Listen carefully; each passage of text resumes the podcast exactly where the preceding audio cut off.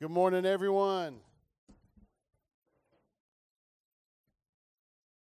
Four of you are having a good morning. That's awesome. all right, let me get all situated here. Hopefully, you've had a wonderful week. Uh, just had some good reports come in all through the week of just the way the Lord uh, began to move in different situations people were needing prayer for. Uh, that's always encouraging. And uh, one of these days, we'll just have to have a big testimony service. Y'all been around in church long enough? Y'all, some of y'all, y'all remember testimony services? You remember that where? Uh, all of a sudden, you'd have somebody stand up and just start talking about what the Lord did for them. But you always have to be careful because somebody stands up and starts moaning and groaning about life. It's like, what in the world? This is supposed to be a testimony service, and they're, you know, uh, turns into a major prayer request service. So uh, who knows? One of these days we may have to do that, just to allow allow some of y'all just to get up and talk about what God's been doing in your life and how He's been impacting you. Uh, last week we chatted about how corporately our worship uh, and us glorifying God together can actually, in the Spirit, begin to move all throughout our community and the greater community and, and, and even not only impact here locally but impact all across the world so us coming together and worshiping him and glorifying him and singing praises to him isn't just something we do just for the sake of hey we had church on sunday morning isn't that wonderful. But we're actually producing something. We're producing glory or an atmosphere that the Lord chooses to begin to move, and, and we can send it, and we can uh, just allow God to penetrate all throughout this neighborhood. And so this week, we're going to talk about the impact we can have individually. Uh, just, you know, you know, we don't come to church, we are the church. We talked about that last week. We are the ecclesia, the called out ones. And so no matter where wherever you go, there's church.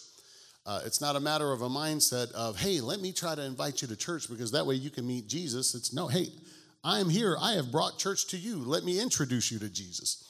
Uh, that's more of our mindset that we need to have uh, in living for Him. So today we're going to talk about individually how we can impact uh, our world, our personal world, whatever that world consists of you, your family, your neighbors, uh, your workmates, your classmates uh, your extended family. Uh, and, and we're going to talk about the butterfly effect a little bit today. Uh, this, this service probably carries, this sermon probably carries a little bit more weight on it given the uh, events of this past week. Most of you will know that we, we actually had someone take their life here on the Veridian campus last week, uh, just Sunday morning down, by the, down by the bridge. And there's a lot of hurting people. the, his, his family, uh, was not here locally. They, they're in the process of coming in, and some of them have made it in. Uh, but, but he had uh, quite a few friends within the neighborhood, and uh, they're impacted as well. And so it's just a stark reminder we don't know what people are carrying with them, what kind of hurts, what kind of wounds, what kind of baggages, uh, what kind of helplessness they may feel. And so it's always important to just be open in the spirit, to, to listen to people and without judgment, uh, without, uh, without preconceived notions, but just truly listen. The, the more we listen, the better we can understand. Uh, the better we understand, the better we do. And uh, so, so it's important for us to catch the importance of the butterfly effect. And we're going to talk about that this week. Um, we're going to read today from Romans chapter 12, verse 2. It says, Do not conform to the pattern of this world but be transformed by the renewing of your mind. Huh. So we, we're transformed by how much we attend church? No? We're transformed by how many scriptures we've memorized? No. We, we're, transformed, we're transformed by how loud we worship, right? No. No. But we're transformed by renewing our mind, thinking a new way, allowing God to help us see things from different perspectives and and understanding things in a new way. Then you will be able to test and approve what God's will is, his good, pleasing, and his perfect will. That's that's that's the key for transformation. The Bible says if any man be in Christ, he is a new creature. Old things have passed away. Behold, all things are being made new. That's the wonderful thing about living for God is if you don't like the way you are right now, well, guess what? He's still working on you. He is in the process of transforming you. And there's this incredible power within transformation, and it's this it almost likens itself to the caterpillar who cocoons himself up and then emerges as a butterfly. the butterfly can't ever, ever, ever go back and become a caterpillar again. You think about it? When God begins to transform you, you really can never go back and be the way you once were.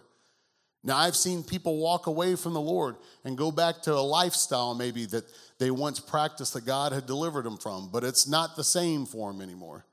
They're, not getting quite the satisfaction. They're not getting quite the joy. There's something about when you encounter the changing power of the Holy Spirit that begins to transform you from the inside out. You, you don't go back. You just, it's, it opens up a whole new world for you just like a butterfly. A butterfly can never go back and be a caterpillar. So each and every one of you are so extremely powerful today. I wish some of you would understand just how much power you have in the Lord. What kind of power do you have? I'll tell you what your superpower is today. You have the superpower of a butterfly. Some of, some of y'all aren't too excited. You're like, how? Butterflies are really powerful. Scientifically proven, not only in theory, but in a scientific law, it is proven butterflies are quite powerful, okay? Uh, this guy right here, Edward Lorenz. Edward Lorenz. In 1963, Edward Lorenz presented a hypothesis to the New York Academy of Science, and he proposed that a butterfly could flap its wings and move molecules, which would then in turn move more molecules, which would then in turn move more molecules, and even more molecules and even more molecules and keep creating this wave of molecular motion that would result on a hurricane being formed across the world. Now, he was laughed out of the whole convention, except for the fact that there was several nerds that were hanging out listening and were fascinated. And so they coined this theory, the butterfly effect, and it was kept alive for many, many years through sci-fi movies and Comic-Con conventions and uh, bad Ashton Kutcher movies, all that type of stuff, right? And, and uh, until 30 years later, 30 years later, in 1993, scientists and physics professors from all over the world actually verified and validated this theory. And the theory was actually accorded a law. So there is a law that states that butterflies can move they flap their wings and move molecules, which move more molecules, which move more molecules that could have so much impact that it can cause a hurricane on the other side of the planet. And it's called the law of sensitive dependence upon initial conditions. That's what kind of power you have. What's your superpower? Well, my superpower is the law of sensitive dependence upon initial conditions. How about that? Or the butterfly effect. What do you mean? You mean I can flap my wings? Well, we see it happen every single day, and it's happened. Matter of fact, the Bible says that the hidden things of God are made known by that which we can see. So, all this did was the science community actually took something that you could see to prove something that God already does spiritually with every single one of us. So, let me give you an example, okay? We're gonna, we're gonna take a little journey on this example.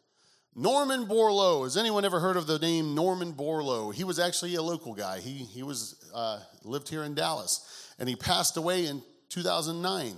Anyone remember any information about his passing away? Not really. He really deserved a ticker tape parade when he passed away. He probably deserved a big uh, uh, national um, national celebration and funeral because he actually won the Nobel Prize and Presidential Medal of Freedom because he is responsible for saving the lives of 2 billion people. That man right there saved the lives of 2 billion people, and every year it grows. That number just increases. That, to me, would be worthy of a Nobel Prize and the National Medal of Freedom and a major statewide funeral and celebration of this life. Well, what did he do? He actually, back in the 1940s, he developed hybridized high yield corn and wheat that could grow in arid climates. So, all these nations that are prone for seasons of drought, where there would be famine and starvation, you could now plant corn and wheat that would not only yield, they would yield high amounts and that they could sustain heat and low moisture. So, corn and wheat could be grown all over the world. even in arid climates now. And because of that, through the years, they estimate 2 billion people were saved from starvation. That's pretty impressive.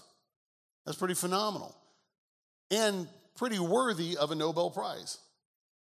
Or should we give that prize to Henry Wallace?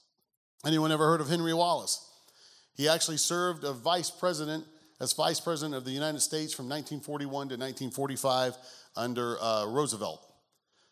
Someone said, Well, I thought Truman was. No, Truman, you remember Roosevelt served four terms. That was before they slapped the two term limits on uh, the president. So he served four terms. Well, his last, uh, Truman was his last VP, but through most of his presidency, uh, it was, or at least for one term, it was Henry Wallace. And Henry Wallace actually served of, uh, before he was vice president of the United States, he served as Secretary of Agriculture.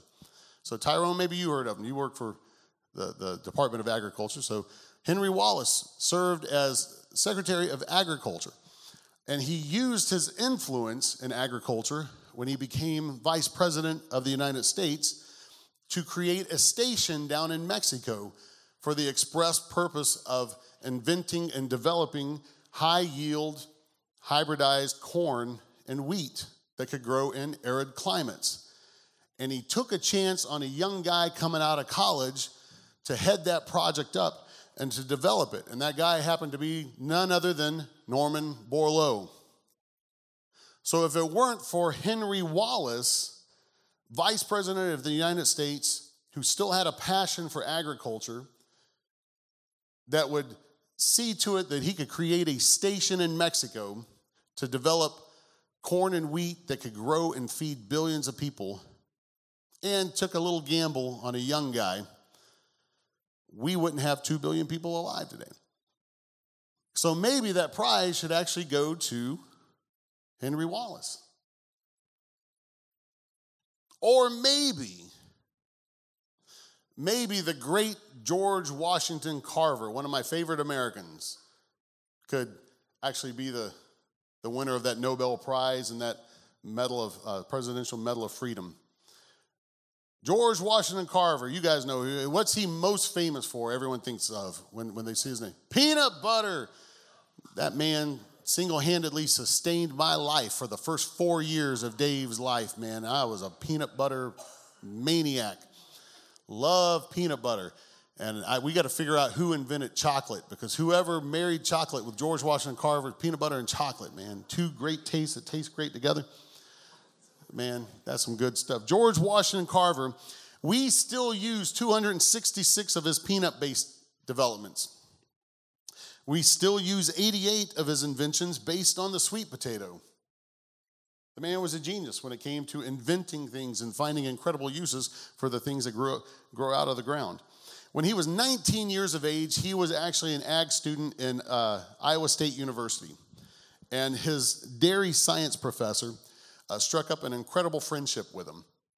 And uh, matter of fact, it was such a good friendship that he would have George Washington Carver come over and babysit his son so him and his wife could go have dates. Now, you have to understand, this was only probably about two decades removed from slavery. So that was a big no no taboo among society then. You know, you were not to have a 19 year old black man come babysit your six year old son. And so they wouldn't call it babysitting. They said, no, no, no, it's, it's botanical expeditions. He's educating my son. So George Washington Carver would take this little boy on botanical expeditions. And during, the, during those times that he was babysitting him, he would, he would express all the incredible things that you could do with everything that God put into the ground and how God put nature here for us to use to benefit mankind. If all we had to do is just begin to study it. And he began to put a love into the six year old boy for all things agriculture.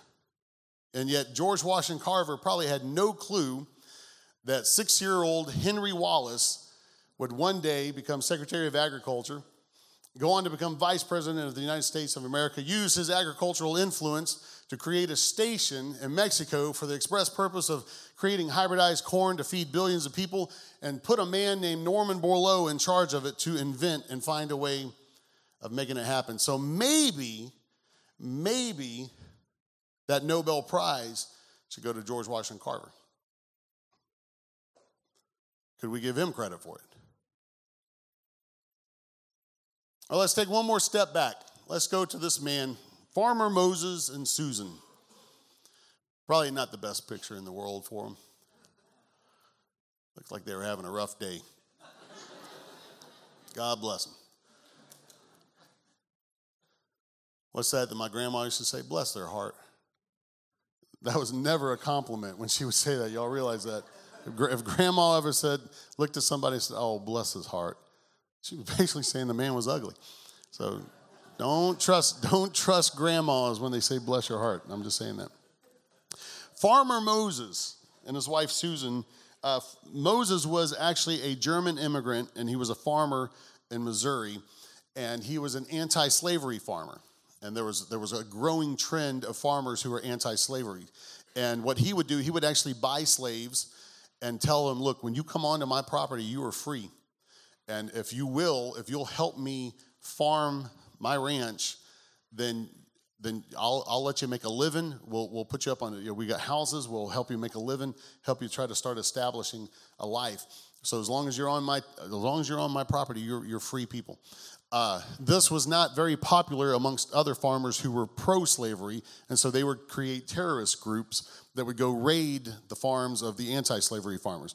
And so uh, Quantrill Raiders, those of you who are history buffs, y'all remember Quantrill's Raiders uh, that would go in and terrorize some of these farmers. And sure enough, there was a cold January day. Quantrill's raiders in the wee hours of the mornings came and, and uh, attacked Farmer Moses and his wife Susan's farm and burnt down barns, just tore up fields, stole cattle, stole just about all the horses, um, uh, killed several people, and drug off several people, one of which was a, a woman named Martha uh, who had been a slave that, that Moses had bought and freed, uh, Martha, her daughter, and her newborn son, and, and drugged them off, kidnapped them. Uh, she happened to be a very close friend of Susan, and so Susan was just terrified by this. And, and she began to ask around. She spent the next several days uh, r- riding all over the countryside, pleading to see if anyone had seen them or if anyone had any, any inkling of where Martha and her children may have been drug off to. And finally, word came back that some of the guys on, in Quantrill's Raiders were willing to meet with Moses. He was to bring a horse. And so early in the morning, on a cold January morning, he headed out to ride miles and miles to the meeting point. And they all showed up with, uh, with hooded faces, and all they had was a burlap bag and they tossed on the ground in front of him in exchange for his horse. And they rode off. So it was him and this burlap bag. He picked it up, and it was Martha's newborn baby. And uh, he knew then that uh, Martha and her daughter were for sure killed.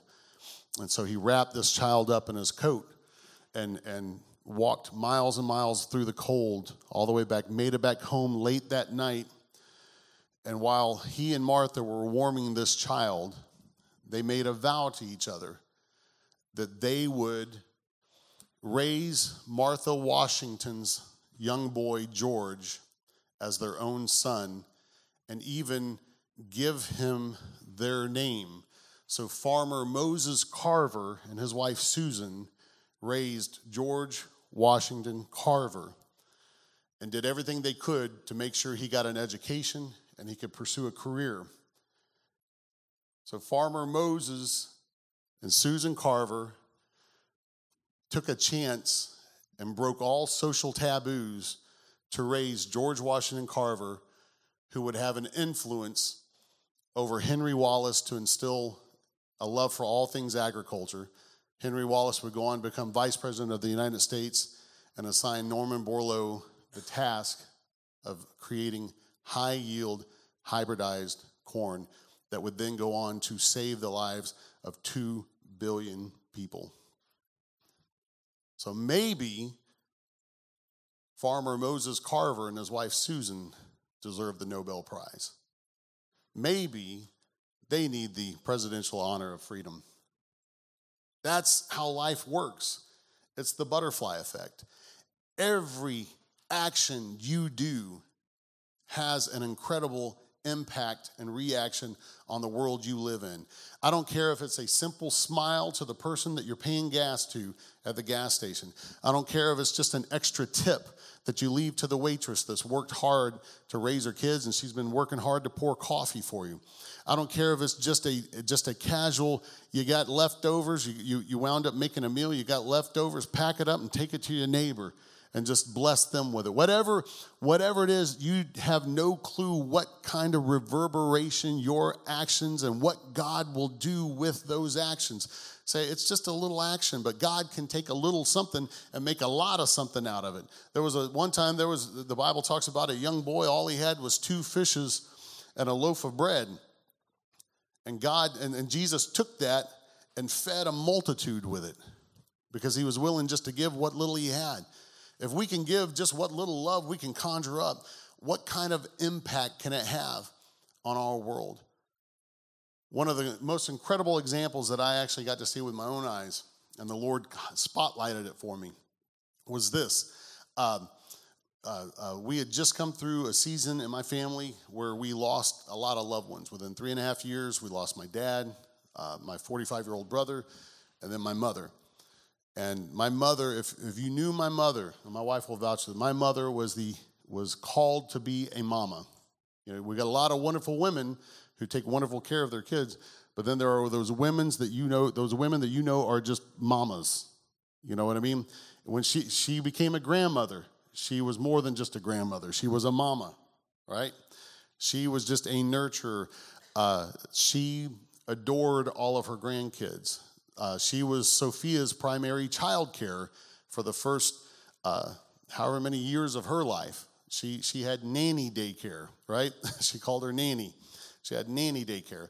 Um, and so when my mom passed, now I watched, I watched Sophia deal with my dad's passing and my brother's passing, but when my mom passed, uh, in Sophia's young life, she was, uh, I believe, eight years old.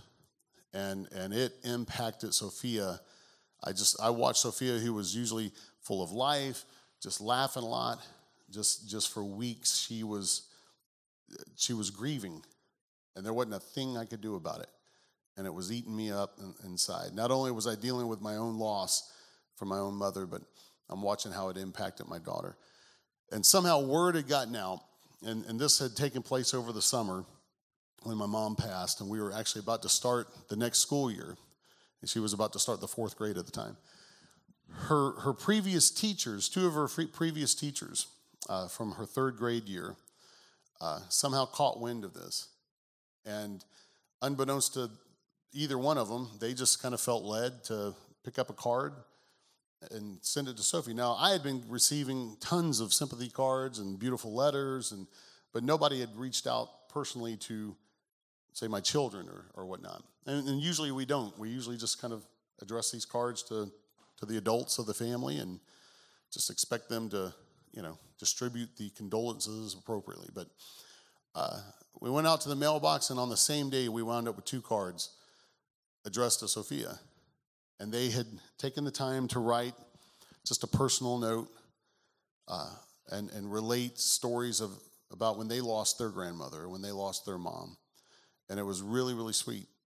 And just with a lot of love that they took the time to do this. Now, Sophie had already come through their class. She had already moved on, uh, was heading on to fourth grade. Uh, they didn't have to do this. They were busy trying to prepare for the next year. Yet they took the time to do this. I watched Sophie, after reading those cards, all of a sudden she stood up a little straighter. All of a sudden there were some less tears coming down her face. Within a matter of a day, she's smiling again. She's breathing again. Say, well, what was this? It was a perfect example of the butterfly effect because you have two teachers unbeknownst to each other, probably at Walmart or Target or wherever, and just thought, oh, hey, I'm here. I'm, let me grab a card real quick. Take a few seconds, look over a card, find the one that they want, write a quick note, drop it in the mail. Well, what was that? That was just a, a fluttering of butterfly wings, nothing major. Yet it moved enough molecules enough molecules, more molecules, that by the time it landed in my mailbox, it's an ocean wave of love. That was able to cover Sophia and actually breathe life back into my daughter. That's pretty powerful. Something that was so simple that probably just took a few moments to do. And then, and then for almost probably forget about and get right back into the, the grind of trying to prepare for a new school year could have such a you know awesome grand effect on the outside of it what words can we speak today that by the time it travels through somebody else's mind and into their heart could breathe life? What gesture of love could we have? We got a whole neighborhood that's full of hurting people. This last sunday proved it. Someone was hurting so bad and felt so helpless that they would take their own life. Well that breaks my heart. Tears me up inside. Man, I, I, would, I, would, I would hope that if anyone, if anyone is hurting in this neighborhood, that the Lord would lead them to us so we could just love on them. Say, well, I don't know what I could do. Just flap your wings because God can take just that simple flattering, flattering, flattering of wings and create a hurricane of love by the time it reaches their world. That's the butterfly effect. That's your superpower that God can take something simple that you have and make it so dynamic and so impactful for someone else's life. Lord, help us to be butterflies this week. Help us, help us to change someone's life, to introduce Jesus to them, to be a pure reflection of the love of God with no condition, no judgment, no preconceived notion, just love humanity. Who is it that's welcome at the foot of the cross? Everybody. What's the prerequisite to being able to worship God? The Bible says, Let everything that hath breath praise ye the Lord. Are you breathing today? Say, well, you don't know what I've done. Boy, I've lived a rough life. I don't know if God. Are you breathing? Yeah? Well, then you are qualified to worship God. It's that simple. You don't have to get washed up to take a shower, do you? You just jump in the shower with all the grime on you, all the grease on you, all the dirt on you. That's what the love of God is. Come as you are. Lord, help us to love people the way that Jesus loves them. Let's all stand. Father, you are absolutely incredible, and your love for the world is perfect. Teach us to emulate that love. Teach us to celebrate you. Teach us to impact someone with what we've got because you can take a little bit and you can make a hurricane out of it to change someone's life forever. Anoint us to do your job and to fulfill the Great Commission to bring the gospel, the good news of Jesus Christ to everyone we come in contact with. We just glorify you and we praise you in Jesus' name. Amen.